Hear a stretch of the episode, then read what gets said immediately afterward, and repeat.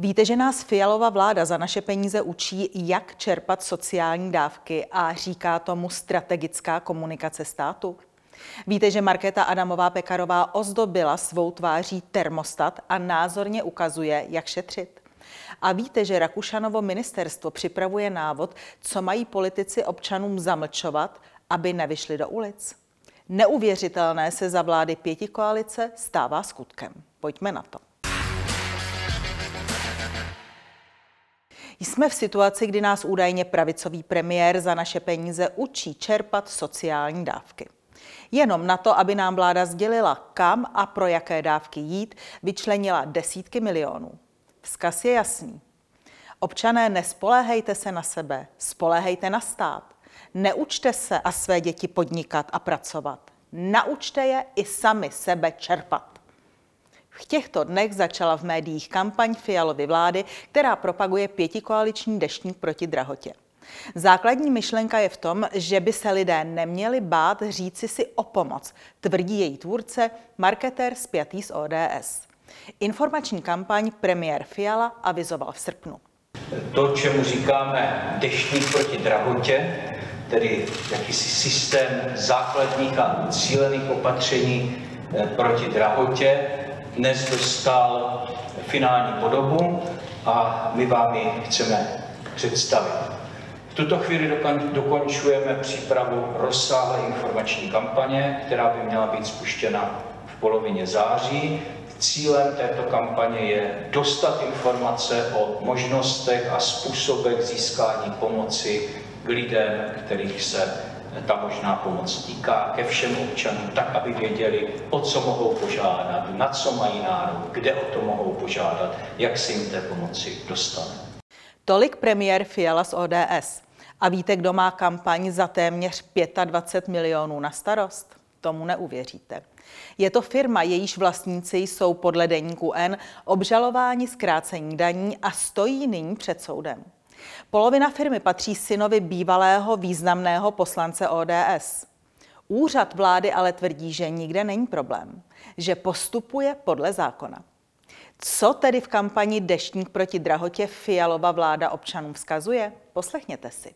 Možná jsme ještě nikdy nebyli v tak složité ekonomické situaci. Říct si v tuto chvíli o pomoc není žádná slabost. Zjistěte, na jaké formy pomoci máte nárok a zažádejte o ně na webu deštník proti drahotě tečka cé zet. Deštník proti drahotě. Napadlo by vás, že vláda, která si říká středopravá, doporučí lidem vzít si svetr a čerpat sociální dávky? A to všechno za vaše peníze? Napadlo by vás, že natočí ruku prosebníka občana ve svetru, která se natahuje k mocné dlani státu? Musím říci, že v A B J jsme od této vlády očekávali lecos. Ale to, že nás za naše peníze bude učit čerpat sociální dávky, to nám vyrazilo dech. Větší dno O D S a takzvané pravicové politiky si snad nelze ani představit. A kam se podělá tradice, odpovědnost a prosperita Markéty Adamové Pekarové? Rozmělnili se do doporučení občanům. Vezměte si svetr, naučte se u státu žebrat a podívejte se na mou fotku na termostatu. Ve jménu války proti Putinovi z nás strany, které si říkají demokratické a vždy se zaklínaly svobodou a prosperitou, dělají nevolníky ve vlastní zemi. A to s patřičnou arogancí, s fotkami lídrů na termostatu a připomínám, za naše peníze. Ale zpět k informační kampani. Jak vyplývá z dostupných informací, podílel se na ní úřednický tým osmi lidí. To vše pod vedením vládního zmocněnce pro dezinformace Michala Klímy. Vznikly čtyři plakáty a televizní spoty. Ve všech nás vláda ujišťuje, že na současnou situaci nejsme sami.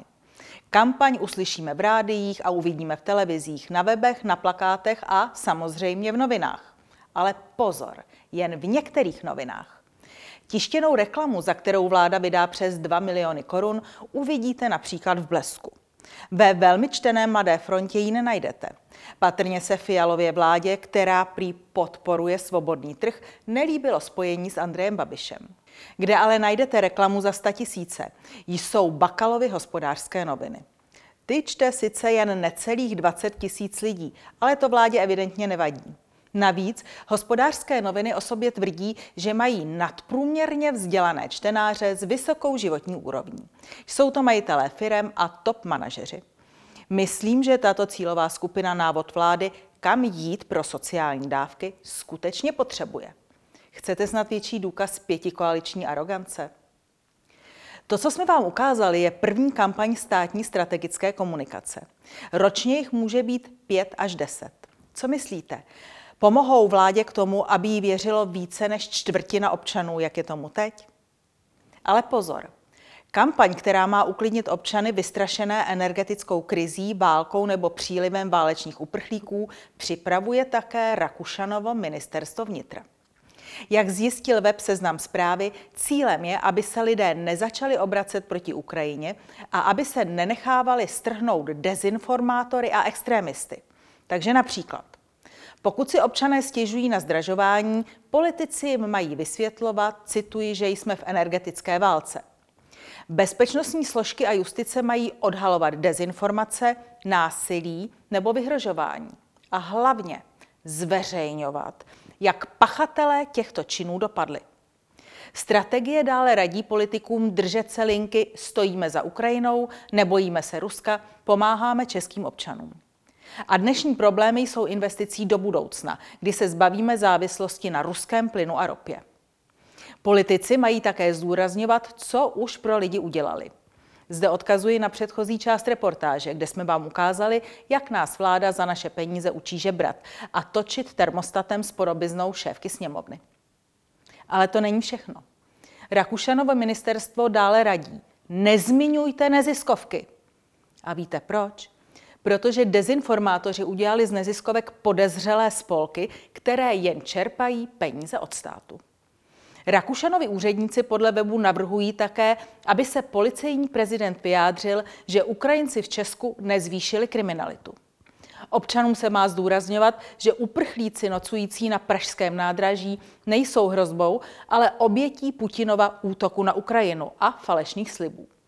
To radí strategie Rakušanova ministerstva. Takže takzvané demokratické a svobodné strany přichystaly pro občany návod, jak nosit svetr, točit termostatem a jak u státu žebrat. A politikům připravují návod, jak v současné situaci občanům lhát tak, aby je udrželi v klidu. Víte, jak se Rakušanova kampaň jmenuje? Nebát se a nenaletět. Věřím, že většina z nás se heslem nebát se a nenaletět skutečně začne řídit.